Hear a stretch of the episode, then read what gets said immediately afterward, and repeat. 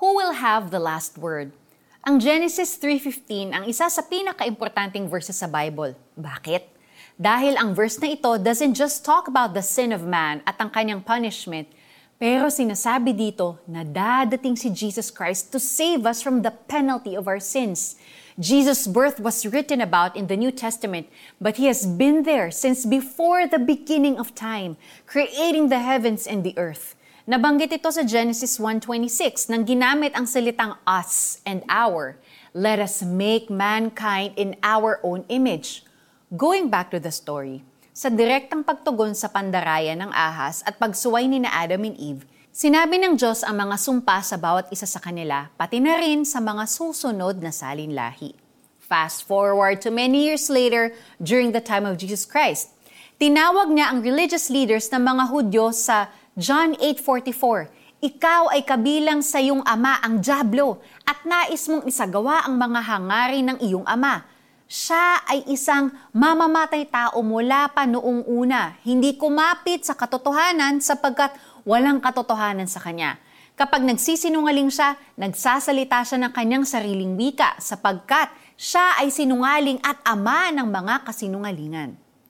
Mababasa naman natin sa pangwakas sa sumpa ng Diyos sa ahas na ang supling ng babae ay dudurugin ng ulo ni Satanas at sasaktan ni Satanas ang kanyang sakong.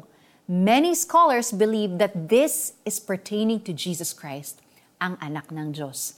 Sasaktan ni Satanas si Jesus ngunit magkakaroon siya ng pangwakas na tagumpay by dying on the cross and conquering death once and for all. Si Satanas ang naging kalaban ng sangkatauhan from the very beginning. Hindi po siya mapagkakatiwalaan. Just like what Peter wrote, patuloy siyang nangangaso at naghahangad na ubusin ang mga tao hanggang ngayon. But he will never have the last word. Someday, Jesus will come again and Satan will meet his fate in the burning lake of fire. Have you made a decision on whose side you will be on? Let's pray. Dear Jesus, from the beginning of time, you know our future.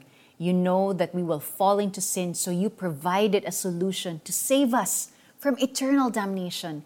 Thank you for saving us on the cross. Help me to live out my life honoring and praising your name each day. Amen. May application po tayo. Grab some white paper, pencils, and coloring materials. Using these materials, illustrate this scenario. Draw Adam and Eve and the serpent. Under the drawing, write the words, Jesus has changed the course of history. He has set the captives free. Kayo ng babae, aking pag-aawayin. Binhi mo't binhi niya'y lagi kong paglalabanin. Ang binhi niya ang dudurog sa iyong ulo at sa sakong niya'y ikaw ang tutuklaw. Genesis 3.15 Ako po si Sonja Kalit. God bless you and have a great day. Bye!